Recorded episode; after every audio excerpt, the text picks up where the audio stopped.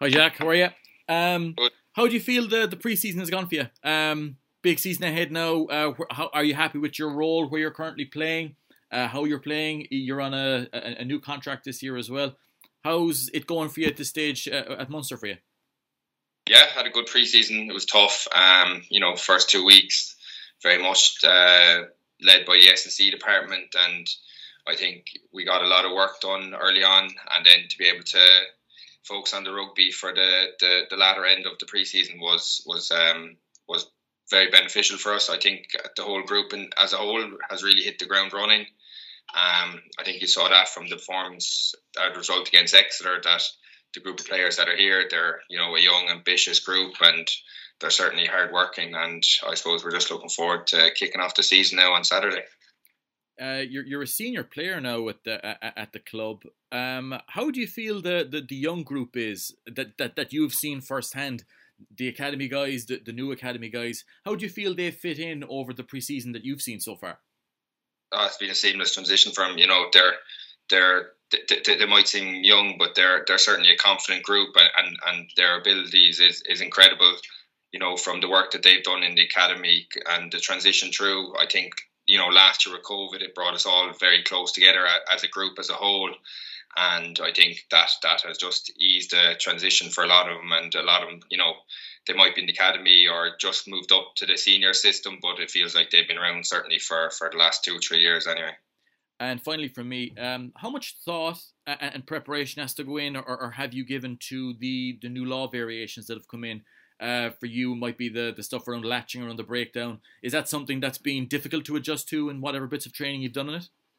No, look, every year there's there's something new for, for us to, to work on um, around the latches and stuff. You know, it's just about being a bit smarter than than that than previous years, and certainly for the 50-22, that doesn't really affect us. Only hopefully that we're we're going forward um, as a pack, and the tens are putting us in the right positions.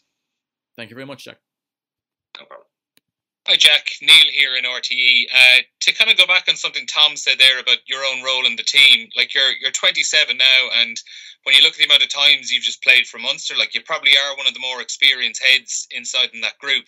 And in the last year or so as well, you've you've captained Munster. Are those kind of bits of leadership responsibilities something you're conscious of taking on a little bit more and more year on year?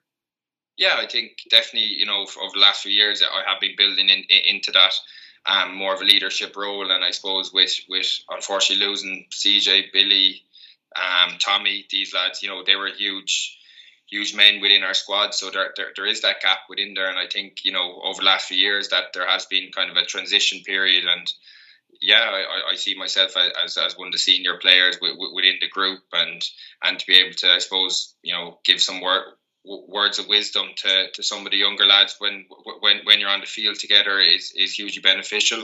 I've been there in, in that situation, and you know, an arm around the shoulder or a quiet word during a game, you know, goes a long way. And is that something you would have had a good bit of experience with when you were a younger player? Would you have kind of, you know, captain teams or had leadership roles down the years, or is it something you just had to kind of grown grown into, I suppose, as you got into professional rugby? No, no, it was something that I've I've always kind of undertaken from you know back in club days with Waterpark, Munster underage teams, and and leading into the Munster A team and and onto the senior panel. And finally, for me, then over the course of this season, is is getting back into the international picture something that's important for you? Yeah, absolutely. You know that's a, a major driving factor of, of you know me personally, and I think a lot of players in this squad is is to get into that Irish squad, and, and I suppose you're looking at a World Cup in two years' time to be to be in Andy Farrell's um, you know squad for that is, is, is hugely ambitious for for someone like me anyway going forward.